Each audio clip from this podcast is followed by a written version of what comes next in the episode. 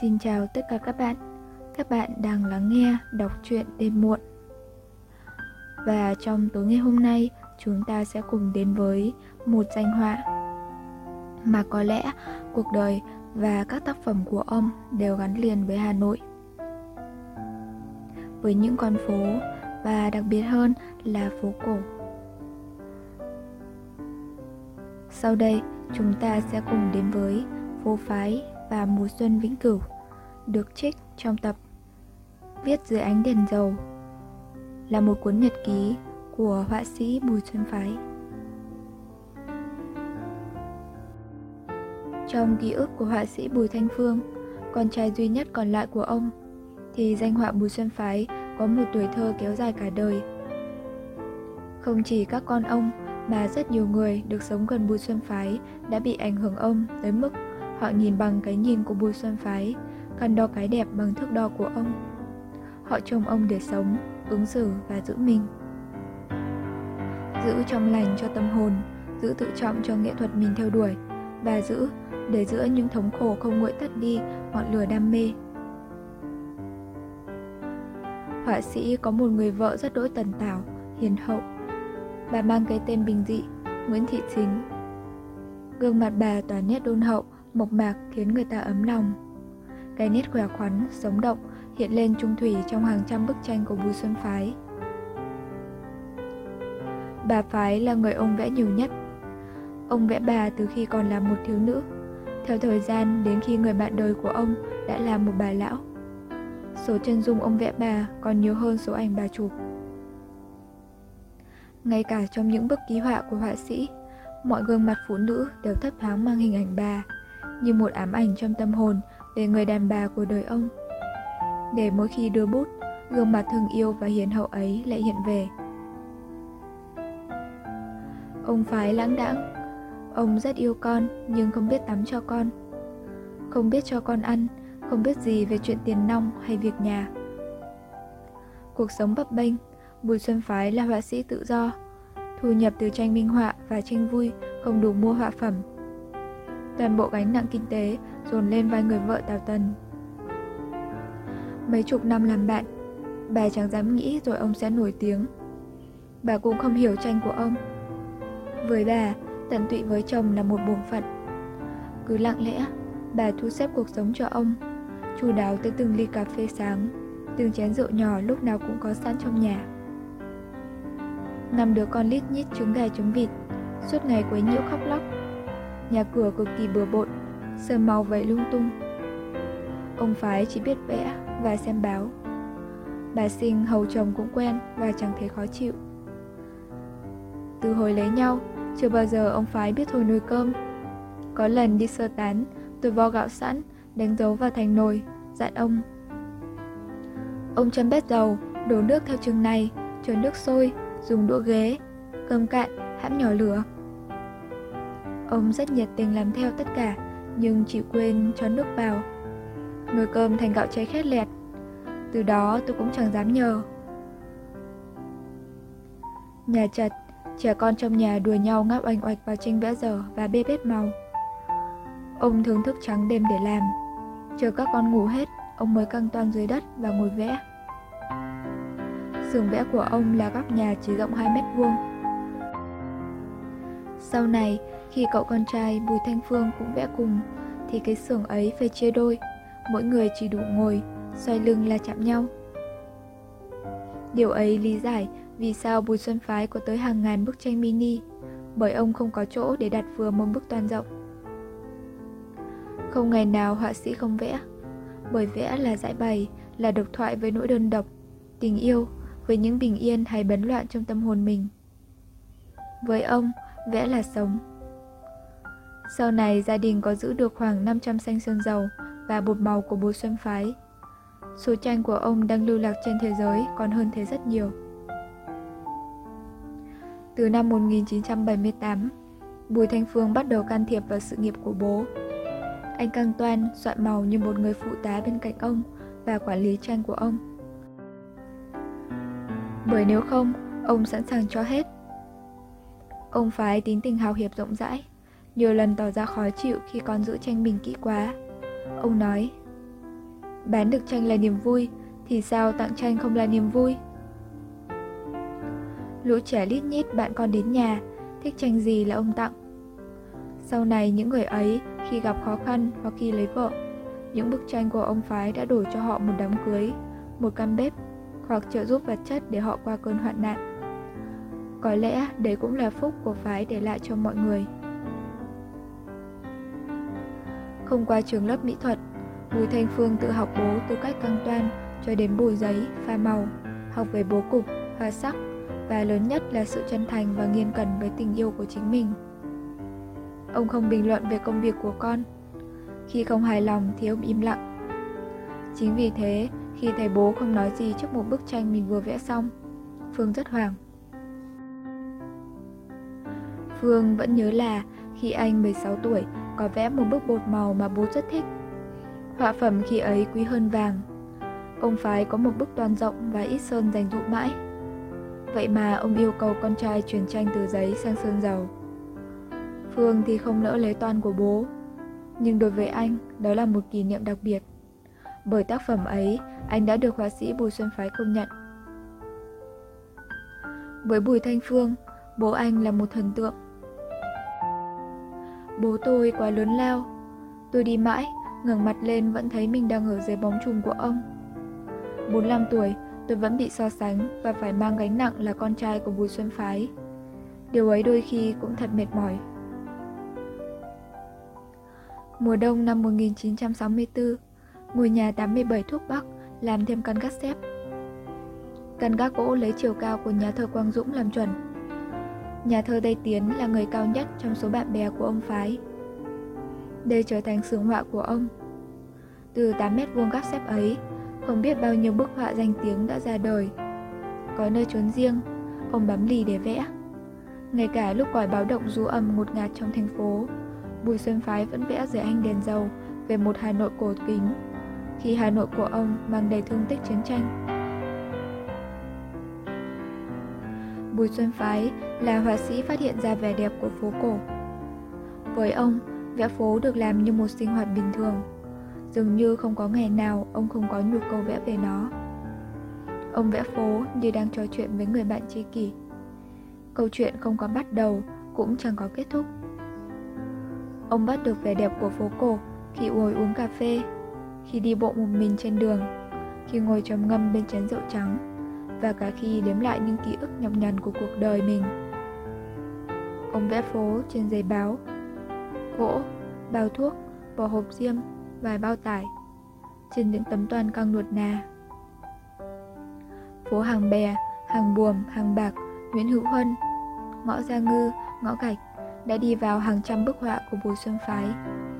Mỗi bức cảm động như chân dung thân phận một con người. Mỗi bức phố dường như có một lần thay lời nói về tình yêu của ông dành cho Hà Nội. Phố cổ qua lăng kính tâm hồn ông buồn và đạm bạc. Phố của Bùi Xuân Phái luôn lặng lẽ, dù là phố về đêm hay ban ngày, phố có người, có quán hay đôi khi chỉ là những nét run rẩy thì vẫn im lìm như không có người. Một ông đồ giá treo ô, một phụ nữ dáng tất tả đi qua khung cửa nhìn xiên, giam người trong quán trà quạnh vắng bên vỉa hè. Đó là những nét động, khe khẽ không đủ thức phố khỏi giấc mơ êm đềm. Nhưng đã có thời, những bức tranh phố cổ của ông bị nhìn nhận là vô bổ. Triển lãm Hà Nội hàng năm, tranh phố tham dự của ông đều bị loại. Ông vẫn biết tranh ông sẽ bị loại, nhưng là hội viên hội văn nghệ thì bắt buộc phải có tranh. Tự tay ông cầm tranh về thì thấy khổ tâm và tủi, nên Bùi Thanh Phương thường thay bố làm công việc cực trắng đã này. Ngay cả mảng tranh về trèo, một gia tài vô giá của hội họa Việt Nam cũng đã từng bị từ chối công nhận. Mặc dù vậy, ông vẫn điềm tĩnh vẽ, độc lập, kiên định với quan niệm nghệ thuật của mình. Họa sĩ Bùi Thanh Phương nói, Tôi thương ông vì ông luôn là người cô độc trong tinh thần. Ông không chia sẻ được tư tưởng với ai. Chắc chắn bố tôi ý thức được về tài năng của mình nên ông cứ lặng lẽ can đảm trên con đường độc đạo. Cuộc sống của gia đình họa sĩ bắt đầu bớt vất vả từ những năm 1980 khi tranh của bố Xuân Phái được giới chơi tranh tầm mua.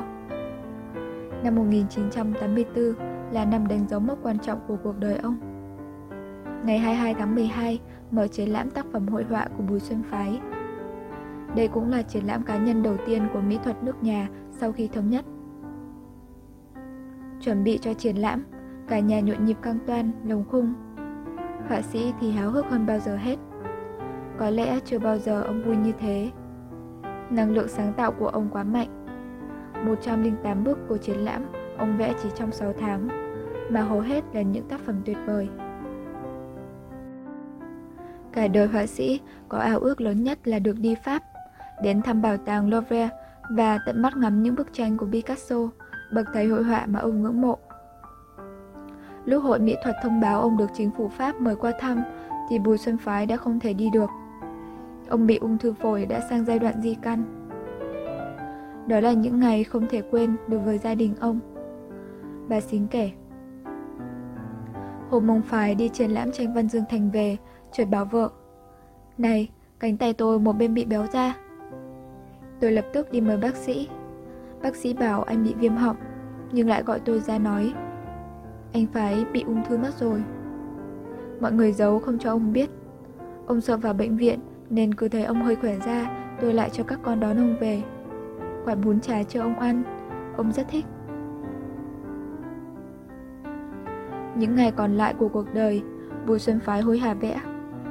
Ông sai con trai hạ hàng loạt tranh xuống sửa sang, vẽ thêm và một số bước bị ông xóa sạch. Ông vẽ lại tất cả những gì chợt hiện ra trong ký ức mình. Phố, hoa, những đứa con ở xa và người vợ hiền tân tảo. Mùa hạ, trước khi vào bệnh viện, ông còn cố vẽ phố nhà thờ, phố nhà hỏa. Hai con phố nhỏ gần nhà ngập trong nắng, rất đẹp và sáng sủa. Bệnh dập ông chỉ trong 2 tháng. Ông than mệt nhiều. Trước khi đi 10 ngày, ông bị mất tiếng, không nói được. Muốn diễn đạt gì phải viết ra giấy. Họa sĩ Bùi Thanh Phương kể. Gia đình cố giấu ông về bệnh tật, nhưng tôi lại có cảm giác là bố tôi lại cố đóng vai vui vẻ. Như thể ông không biết gì, để mẹ và chúng tôi không đau lòng thêm. Ông đã đón đợi cái chết một cách bình thản nhất. Trên giường bệnh, ông vẽ bức tự họa cuối cùng. Gương mặt gầy hốc hác, chỉ có đôi mắt ngủ ngủ sáng. Trong lúc ốm đau, thời gian đi cực kỳ lá chậm, nhất là đêm gần về sáng. Đó là những dòng nhật ký cuối cùng ghi bằng nét bút máy run run dưới góc bức tranh. Ngày 24 tháng 6 năm 1988, trái tim họa sĩ Bùi Xuân Phái đập những nhịp đập cuối cùng. Cuộc đời Bùi Xuân Phái là một bức chân dung lớn về nhân cách người nghệ sĩ. Ông thương yêu, tha thứ và làm việc. 68 mùa thu, ông đã đi chọn một vòng hào quang rực rỡ để trở thành một trong những danh họa bậc nhất của Việt Nam thế kỷ 20.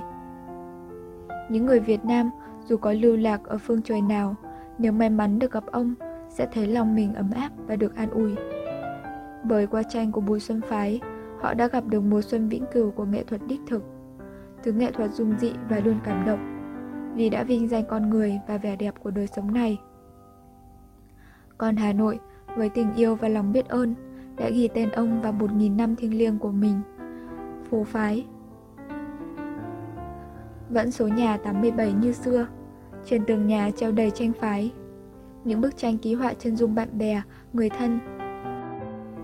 Những bức tranh trèo, và nhiều nhất vẫn là tranh phố cổ Người đồng nghiệp đi cùng ngậm ngùi Nghĩ cũng lạ Mình là người Hà Nội hẳn hoi Ngày nào cũng đi qua những dãy nhà này Phố này. Vậy mà nhìn tranh phố phái Vẫn thấy có nét gì thật là đặc biệt. Có lẽ Nếu không có tranh của Bùi Xuân Phái Thế hệ trẻ hôm nay và mai sau Sẽ không thể hình dung được diện mạo Và cái hồn của phố cổ. Thế nhưng tranh của Bùi Xuân Phái nói chung Tranh phố của cụ nói riêng Giờ còn lại ở Việt Nam không phải là nhiều. Theo lời anh Bùi Thanh Phương, con trai thứ của cụ phái và cũng là người đang ngày đêm cùng bạn bè và những người yêu tranh phái đi tìm lại dấu vết và các bức tranh của cụ, thì tranh Bùi Xuân Phái hiện ở nước ngoài nhiều hơn Việt Nam. Một số nằm trong các viện bảo tàng, còn hầu hết là thuộc sở hữu của các nhà sưu tập tranh tư nhân cỡ bự. Tranh phái ở châu Âu, chỉ tính riêng tại Pháp và Thụy Điển đã lên tới vài trăm bức. giá của những bức tranh này ngày một lên cao. Về việc tranh của Bùi Xuân Phái bị thất thoát nhiều, bà Nguyễn Thị Xính, vợ ông tâm sự. Một phần cũng do nhà tôi là một người cực kỳ hào phóng. Cả cuộc đời tôi chưa thấy ông từ chối lời hỏi xin tranh của bất cứ người bạn, người yêu tranh nào. Hầu như không bao giờ có ý định giữ riêng cho mình một bức tranh nào cả. Ồ cũng đúng thôi, đó mới là con người thật của họa sĩ phái. Ông đã chẳng viết, con người hiếu danh, hám lợi mà muốn thành một nghệ sĩ ư. Chao ôi, là gì? Người nghệ sĩ chân chính không bao giờ nghĩ đến tiền hay tính thiệt hơn. Biết vậy, nhưng vẫn không khỏi buồn khi chung số phận với tranh Bùi Xuân Phái, còn có nhiều bức họa nổi tiếng của các cây đa, cây đề khác trong làng mỹ thuật Việt Nam. Đặc biệt là những thế hệ đầu của trường cao đẳng mỹ thuật Đông Dương. Mới đây, có tin bức thiếu nữ bên Hoa Huệ của Tô Ngọc Vân được định giá lên tới hơn 70.000 USD. Con số thấy giật mình. Cứ đà này chẳng mấy chốc mà các họa phẩm được đánh giá là tuyệt tác của Việt Nam sẽ chảy máu dân nước ngoài hết cả.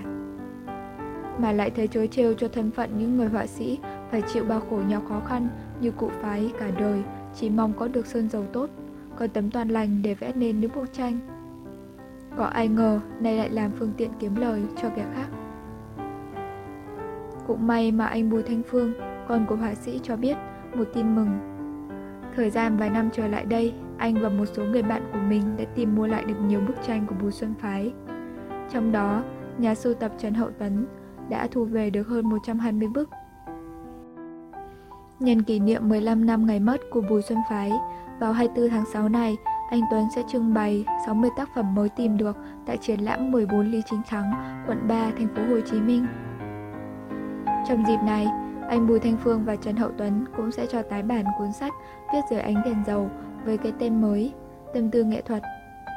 Đây là chút lòng thành của những thế hệ người yêu tranh phái Việt Nam dành cho người họa sĩ tài ba suốt đời tâm niệm.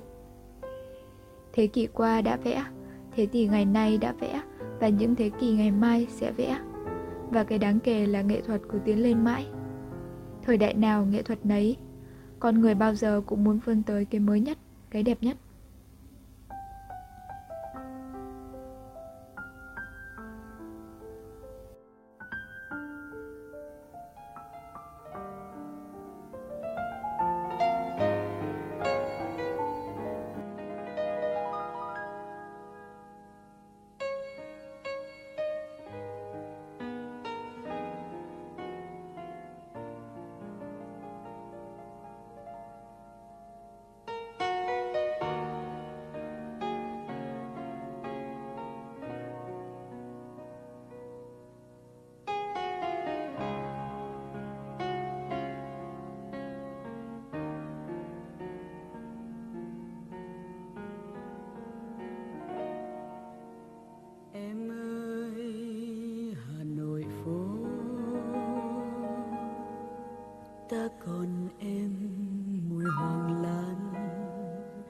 Ta còn em mùi hoa xưa.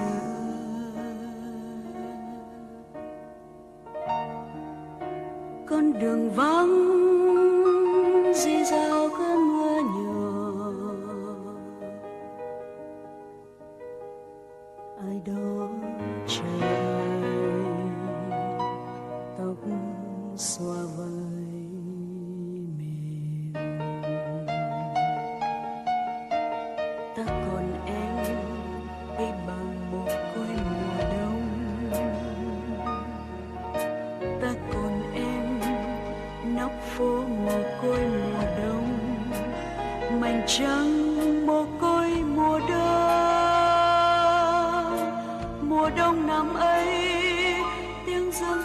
trong căn nhà đổ. Tan lễ chiều sao còn vòng tiếng chuông nghe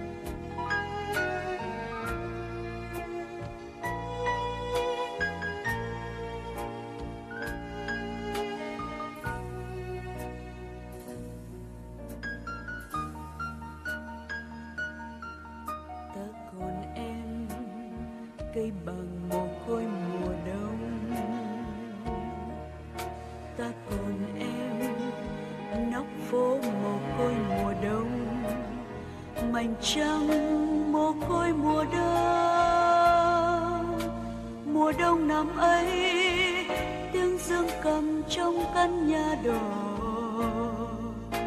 tan lễ chiều, sao còn vọng tiếng chuông nghe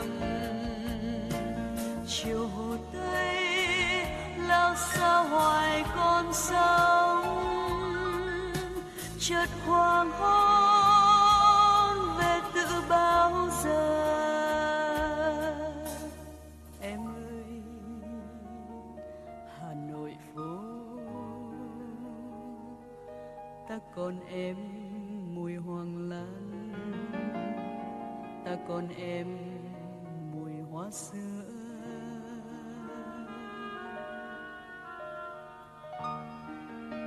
Con đường vắng di dao cơn mưa nhỏ. Ai đó chờ ai tóc xuân.